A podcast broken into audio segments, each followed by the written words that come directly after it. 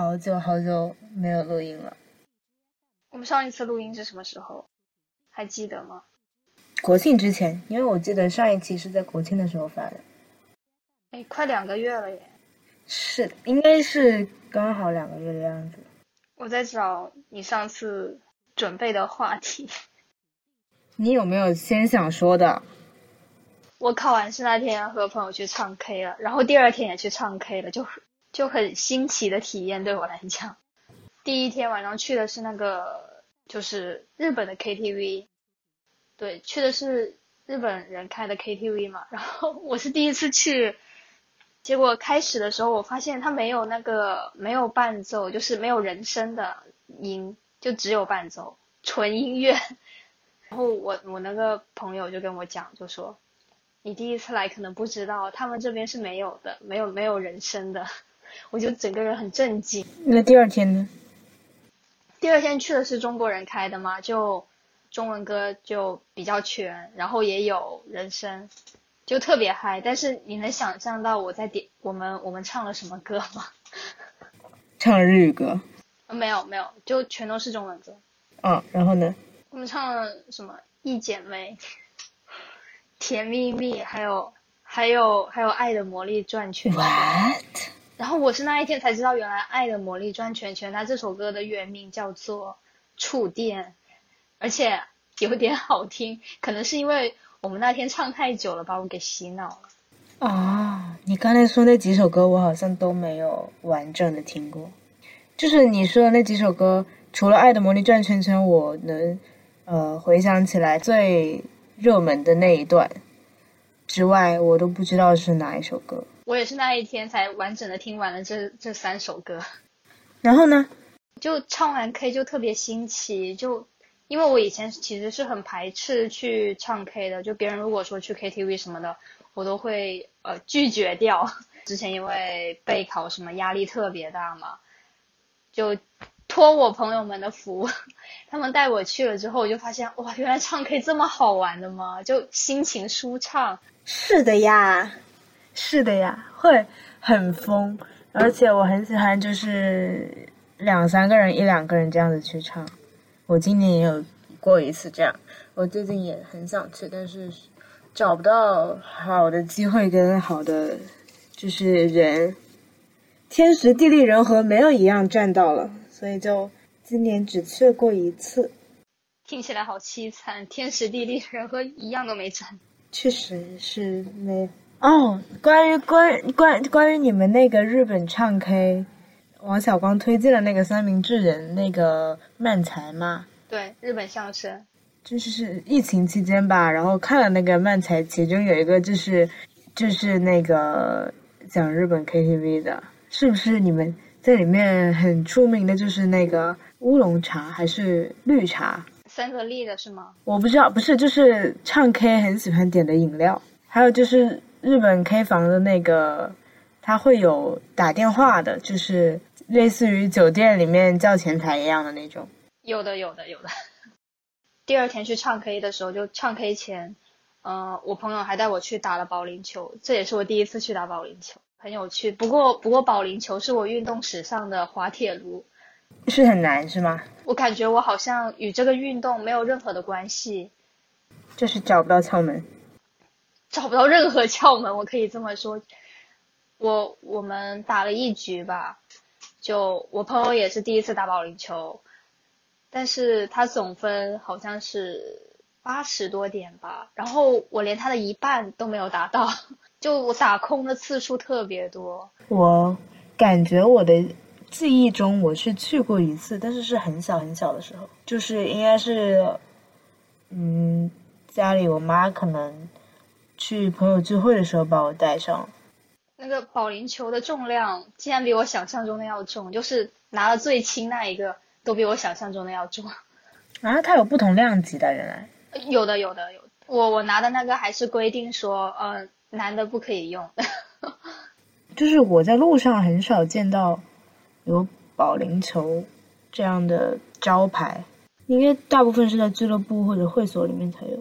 我觉得还是要手课带或者自己专门去查之类的。大部分这些娱乐可能还是棋牌、麻将多一点。感觉有一点小众，但但说实话也没有那么小众。我感觉更加 American 一点，我们还是比较喜欢打排球。我觉得。哦，对，没错。我现在在看你发的那个“故里碰瓷”，我看到这四个字就特别想笑。What？我发了什么？就你想，你之前不是整合了很多想聊的东西吗？哦哦哦！天呐，你这样子说，我都有点忘了是为什么。就是说。晋江文学里面顾家大姓，哦，然后呢？然后就说你因为很多那种什么豪门世家或者主角都姓顾，然后你你就联想是不是碰瓷《小时代》顾里？哦，哦，我现在想起来还是觉得这个很 interesting。新的一个项目叫小坚持，就是如果自己有什么可以坚持三天以上的行为。我们就可以把它分享出来。你这样一说，我又想起来，就是我开始晨跑了。我之前不是压力特别大吗？就暴饮暴食之类，然后睡得又不好，总之就是特别颓废的感觉。第一天晨跑晨跑的时候，就发现我的身体素质真的是跟个老头子一样吧。我就我跑步两分钟之后，就能我就能感受到自己的小腿肌肉在发酸。你是不是跑得太快了？没有，就我真的是我是真的在慢跑，我没有跑很快。你是很久没有运动了吗？特别久，大概一年多吧。那坚持了很久吗？还是说只坚持了一小会？只坚持了两天。就是我不是国庆去成都旅游了吗？然后旅游完，我十月份回了广州之后，大概有一个半月左右没回过家。就是因为一直没有时间可以回，但是我的牙医催促我回去调整我的牙箍。我其实本来觉得这个就是牙箍，它会它一直在收紧你的牙齿嘛，大牙后方那个地方的钢丝会越来越长，就是如果它长度变得比较长的时候，它就会勾住你口腔内部的那个肉。就有可能会磨破你的嘴。一开始想的就是它磨破，也就是我自己肉体上承受一部分的痛苦而已。我以为是不会产生其他的后果。结果刚好跟武丁说了一下这个事情，他就说他有一个朋友因为太长时间没有去复诊调整，结果那个脸就被拉歪了，顿时间。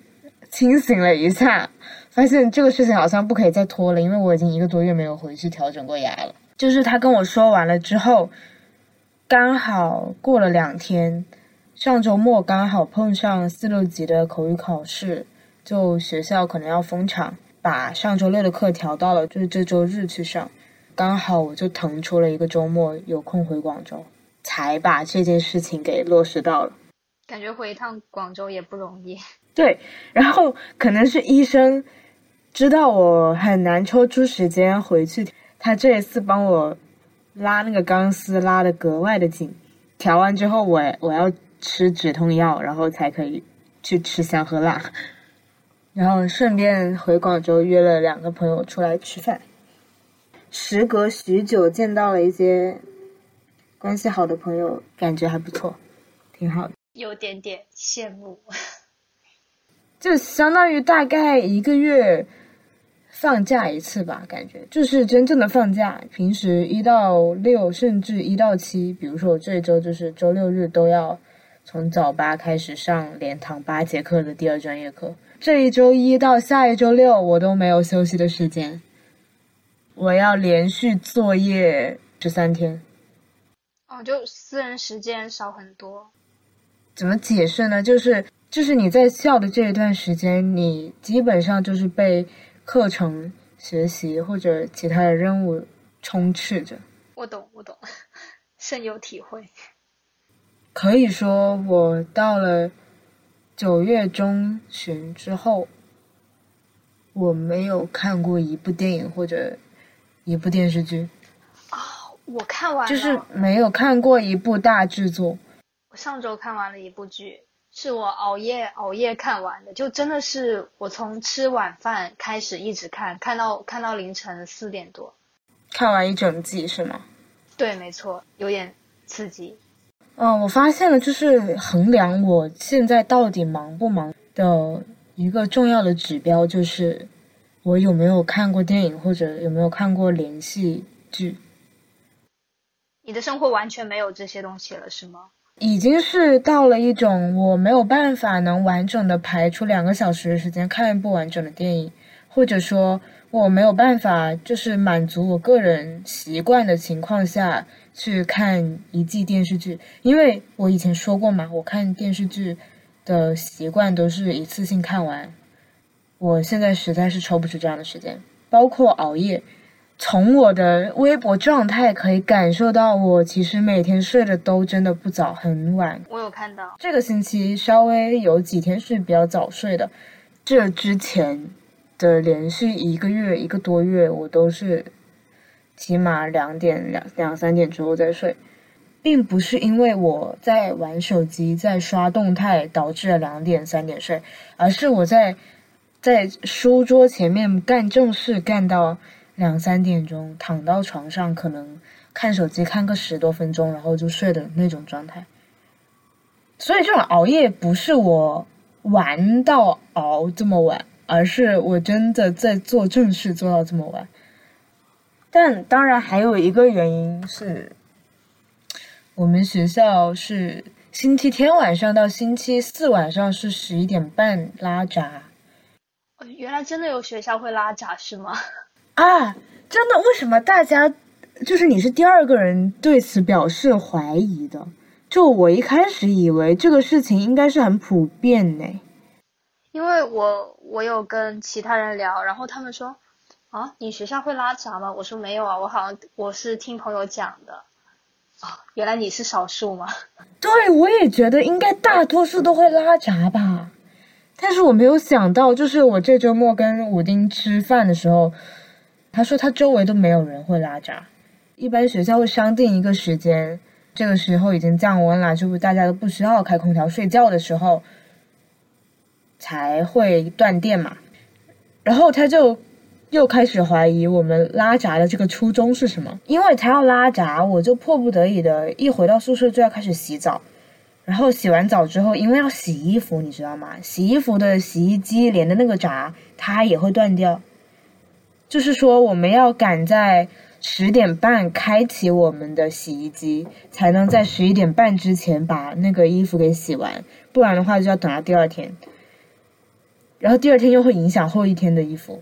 就是说，你要在十点半之前，大家四个人都洗完澡，你还要吹头发，导致了基本上在十一点钟，甚至十一点半之前，我都没有办法直接坐下来去做我。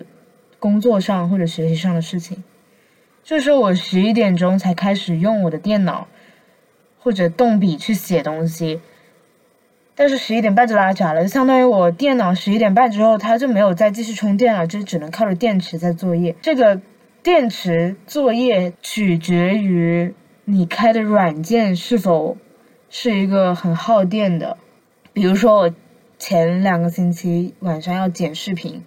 就是用 PR，然后 PR 这个东西对于我这个轻薄本来说是非常耗电，就那个散热的电风扇每天晚上都非常的吵，可能这个电脑满电的情况下只能支撑一个小时多左右吧，而且电脑会很卡，因为你必须要开到性能全满的状态下，这个电脑才能带得动 PR 在那里运转。整个晚上都会是一个跟时间和跟电脑电量赛跑的过程中。当你的电脑因为没有电自动关机的时候，整个宿舍就会突然间非常的寂静，就是因为我电脑的电风扇它也因为没有电停止工作了。我在想，你是在什么军事化管理？我就越来越发觉得我们学校实在是太像一个高中了。太像了好吗？因为我们学校地处偏僻，在机场边上，你如果要进市区的话，开车要四五十分钟那种程度，就是十公里以上了。就是因为这个原因，你本来就不怎么出学校，然后又加上我们学校本来就很大，就导致了我如果是没有聚会，没有人约我出门的话，我是不会出学校，甚至不会跨过。教学楼更远的位置，就是我的行动路径就在饭堂跟教学楼之间。我如果时隔一个多月回一次家，就相当于我在时隔一个多月放一次假，放一个为期两天的假。我前天才意识到这个事情，真的很像高中。你真的梦回高三，就是我高中三年甚至初中三年没有经历过的住校，还有那些管理性的生活，现在大学给补回来了。圆梦了，满足了吗？有那么丝丝的愉悦吗？没有，因为很忙。不是所有东西都被安排的忙，你这个忙不是被迫的忙，而是你自找的忙。就说的欠一点，就是全是自找，咎由自取。我懂你意思。你看我给你的那那一个 list 里面，第一个就是忙碌又规律。天呐，怎么又回到了这个？是你的忙碌有有超出我的想象，而且你想想，就是我一个这么喜欢赖床的人，这么需要早上睡觉的人，现在一个月里面三十天，可能有二十五天的时间都是哦，不止二十五天，可能有二十八天的时间都要在七点四十分的闹钟起床，而且我现在对闹钟没有这么免疫了，就是我可以。在我自己定的两三个闹钟之内起床了，已经被驯化了。高中没有解决的问题，现在解决了。甚至今天早上有一个闹钟是震动的，我都醒了。那我跟你完全反过来，我现在是一天六个闹钟，没有一个能把我给叫起来。你不是一开始有一点点声音都会醒的吗？对，我觉得可能是因为我那个心魔除掉了，所以就。就那个神经没有紧绷了，可能放松下来就嗯免疫。对我现在就是跟你刚好反过来，我是因为高中的时候太不太当一回事了，太没有压力了，所以就什么都很随便。但是现在是有有很多东西都在等着我做，就你就像一个街道办事处的一个。咨询员一样，后面有一长龙的队伍在等着你回答他们的问题，等着你在解决。我感觉我就是这样的一个状态，就是你现在甚至可以安排把你的事情安排到下一个周末。时间就像海绵里的水，就一般人是那种计划可以计划到很远，但你这个是代办事项，可以排到很久。对我这个都甚至于不叫做计划了，你这个就是我的行动轨迹，就是。我现在很像一个编程，我感觉你好像每天在追赶自己的 DDL。对，就即使它不是真正意义上的 DDL，但是对我来说，如果我这一步不把它完成，我后面很多事情都会受到很大的影响。一步错，步步错。我我已经在现在这种轨迹上面已经有很多。也不是说很多吧，就已经有几个因为怠慢而出现的一些交错点，就导致了它确实有很多比较严重的后果。你有印象你人生中女性理发师剪头发的经历吗？有啊，我在这边除了第一次理发，我之后的理发师都是女女女女性啊。就国内，因为我知道国外好像女性理发师还蛮多的。但是你有没有觉得在国内很少？国内好像就只有就洗头的比较多，但给你剪头发的没有。对，是不是只有洗头的？就是技师全部都是男性，你有这个感觉吧？我不说，你是不是很难想到？就好像有点习以为常了。上两周去学校外的一间小理发店剪头发的时候，来了一个女的理发师，我就觉得。好神奇，没有体验过的感觉。一位女性拿着剪刀在你身边走来走去。为什么理发这个职业在国内的女性那么少呢？你有没有发现，在我们说的 Tony 老师这个词诞生的时候，他就已经很大程度上象征着理发师都是男性。你想想，你这样一说，就是比如说厨师。就大家都感觉做饭一提做饭就想到的是女性，但是一提厨师又想到的是男性，不觉得吗？造型师可能女性还稍微多一点，但是男性也不少，就应该是一半一半吧，我感觉。但是就是普通理发店里面的理发师，好像真的是找不到几个女性。你会如何定义你的宵夜？就你是取决于他吃的时间，还是取决于你在吃这一顿之前的晚上是不是还有再吃另外一顿？我是取决于那个有没有吃晚餐。如果我没吃晚餐的话，宵夜就是晚餐；如果我吃了晚餐的话，宵夜就是宵夜。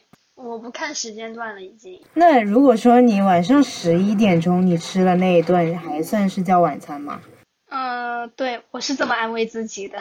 OK，我是比较好奇这个事情而已，因为对我自己来说，我也没有一个很特殊的经历，但就是比较好奇。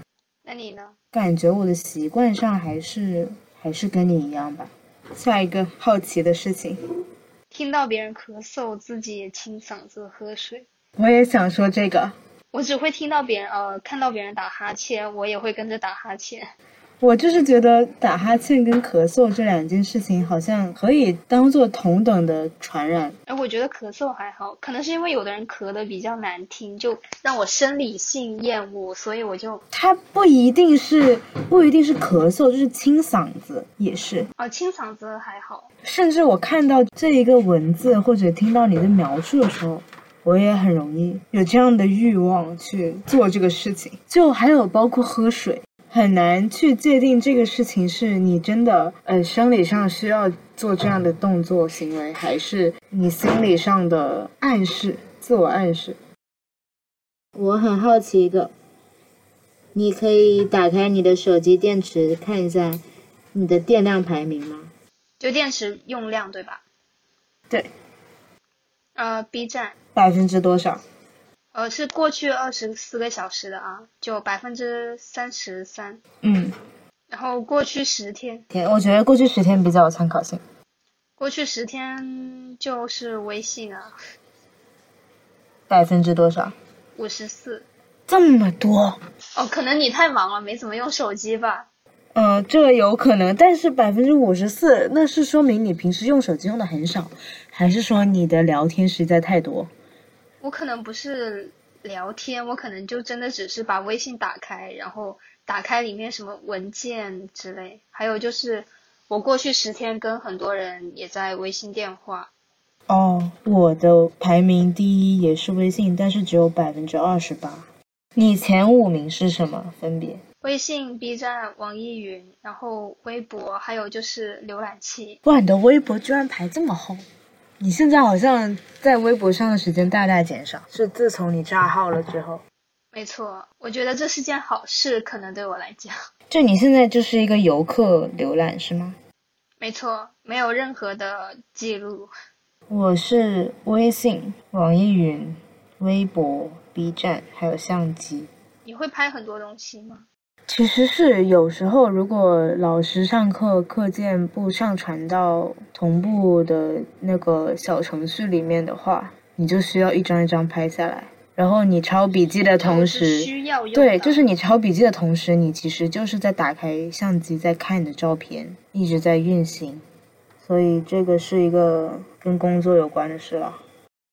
我觉得我们以后就做一个，每个人做一个这样子的 list 出来，然后互相跟对方提问。嗯，有话题。对，就会有话题讲了。呃，如何判断一个人用不用表情包？这个大部分是建立在呃现实朋友中，就是你跟他日常接触中，你会不会给他下一个下一个定论，说这个人跟我聊天应该是不会发表情包的。或者说，这个人跟我聊天，应该就是很喜欢发表情包的。哦，那倒不会。那你会不会有一种情况，就是说，你跟这个人聊天，他平时不发表情包，然后他突然发表情包了，你会感到惊讶？这个不会，主要是我要看他发的是什么样的表情包。像那种微信自带的表情包就比较可爱。哦，不是，我指的是那种动态的那种，或者就是。比不是微信系统里面的那种。哦，那这个的话可能会有点出乎意料，就像是就就对我来讲，就是比如说那种中年人，就平常发微信自带那种表情包，就感觉是符合他们身份的，也呃就不会太过于惊讶。但如果他突然发了一种流行于年轻人之间玩梗的那些图的话，会惊讶。那除此。这种比较特殊的就是年龄层跨度导致的这样的印象之外，就是你的同龄人或者说你平时接触的一些比较年轻的群体，你会不会有这样的印象？就就是对个人，而不是说整个群体。他们发或不发，我都觉得很正常，我也不知道是为什么。呃，但是但是我最近我对我自己是呃尽量少发表情包。校巴。末班车醉酒，没有开始就没有结束，没有结束就没有悲伤，最后是什么奇怪的东西？啊，哦，因为如果我们学校去南门外是有一条所谓的商业街，有一些酒吧什么的，因为大部分出南门就是会就属于玩乐嘛，就是出南门就是吃东西聚会什么的。然后一般回来的时候，如果要赶校巴的话，就会一般都是在最后一班车上车。然后那一班车大部分就是很多人都是满身酒气。结果有一次晚上我赶末班车回来的时候，不知道听到了哪一个角落，明显是那位女生处于一个醉酒状态说出来的这句话，我觉得挺有趣的。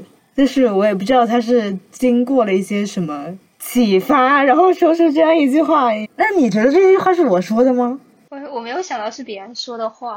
我觉得你可能是看，或或者看什么小说呀，或者看什么言情剧才会才会来这么一句。这句话很难出现在真正说出来的话中，很难从一个人的声带里面发出来这样一句话。今年不是脱口秀这个群体处于一个曝光期阶段吗？我觉得还是要看有没有关注吧。对，今年开始有感觉到他们在下下猛力去做这件事情，就是他有把它带上一个就是面向大众的平台去做这一个文化嘛，就起码他是有把它做成节目这样播出来。在此之前，大部分还是线下的为主嘛。就我想讲的是，经过这个事情之后，以脱口秀演员为例子，就脱口秀演员他本来是一个比较民间普遍的，类似于话剧一样的剧场表演形式嘛，面向群体没有那么广，然后宣传度没有那么高，但是从某一些节目之后，就有一些脱口秀演员开始步入了娱乐圈。我不是说这个东西是对或者错，就是说这个现象从一个比较比较草根吧，就这么说，比较草根的一种娱乐艺术形式，它跟一个宣传度很广的一种，比如说综艺或者影视剧搭线，有了一种联系之后，你不觉得它就立刻？令人有一种，你捧个梗，我很难形容，你帮我形容一下。我怎么帮你形容啊？我觉得可能只是，就比如说你说的娱乐圈，就脱口秀可能本来也是娱乐的一部分。对。呃，但是现在好像是更需要脱口秀这一个形式，就可能需要一个新的市场吧。啊，其实我表达的也不是这个。就是从下往上去看的一个例子，就是脱口秀演员进军到娱乐圈这样的形的的现象，然后再反过来看，就是从上到下的话，就是现在很多明星都很喜欢去参加一些直播，就是卖货的直播，你懂吧？我指的是直播这个形式，也是就是以直播当饭碗的这一群人，其实跟脱口秀就是。脱口秀舞台表演的这一群人是同一个类型的，就在我看来，就属于一个跟大家都一个比较平等的一个状态去做的一个这样职业。但明星是跟就是跟这种是不同的。就你不觉得从今年开始，这个上层、中层跟下层它的这个界限变得非常的模糊。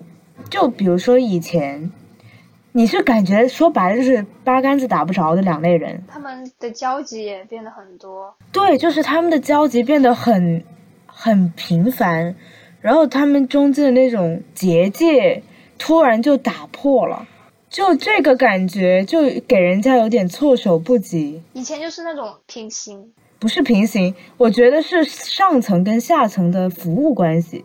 就再比如说我。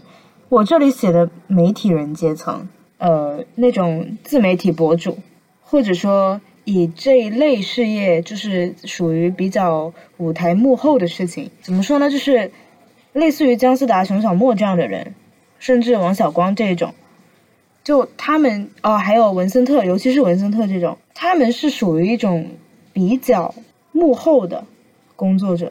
但是经过今年之后，他们就变成了一种。受邀群体去参加了一些活动，从幕后走到台前的感觉，对吗？但也不能说他是走到了台前，而是说他本身是作为一个邀请其他人的一个角色，然后变成了被邀请人的角色。我这样说你能理解吗？所以我这里写了一个“下肾”这个词，我觉得这个词用的很准确。哎，我不知道他能不能这么用，就是比如说两层沙丘，现在给融到了一起，或者也也许不是他们融到了一起，也有可能是他们原来的一些一些操作被公开出来了，导致了你突然间感觉这一堆本来要邀请其他人的工作者的身份被放大了，但是他又会显得更加。远离你，就还是有一种距离感。他跟你的距离感觉越来越远了，就是他的定位在往明星或者娱乐圈那一边，离你比较不容易触摸到的地方走了。一方面，你能探知到这个东西其实是怎么一个操盘的过程，同时之间，你原本觉得离你比较亲近的。一个群体，他突然间跟你的距离被拉大了，就会你就会有点抽离的感觉。你得到了一些东西，但是你又失去了一些亲和力。更加网络化的词语就是次元壁破了。但更直观的体现在我的心理上，就是觉得这个事情很神奇了。绝命毒师，仪器分析气象测谱仪这个东西是我们仪器分析实验课里面的一个仪器。嗯，我知。对，这是一个背景。然后为什么会联系到绝命毒师？就是我们老师在讲这个课的时候，他总的要表达的就是这个东西其实操作很简单。他就开始讲到了绝命毒师，绝命毒师里面用的那个东西就是这个仪器，就也有一种也有一种打打开了某种开关的感觉。我刚刚看到一个，就是我对这个词陌生到我都不知道你在写什么。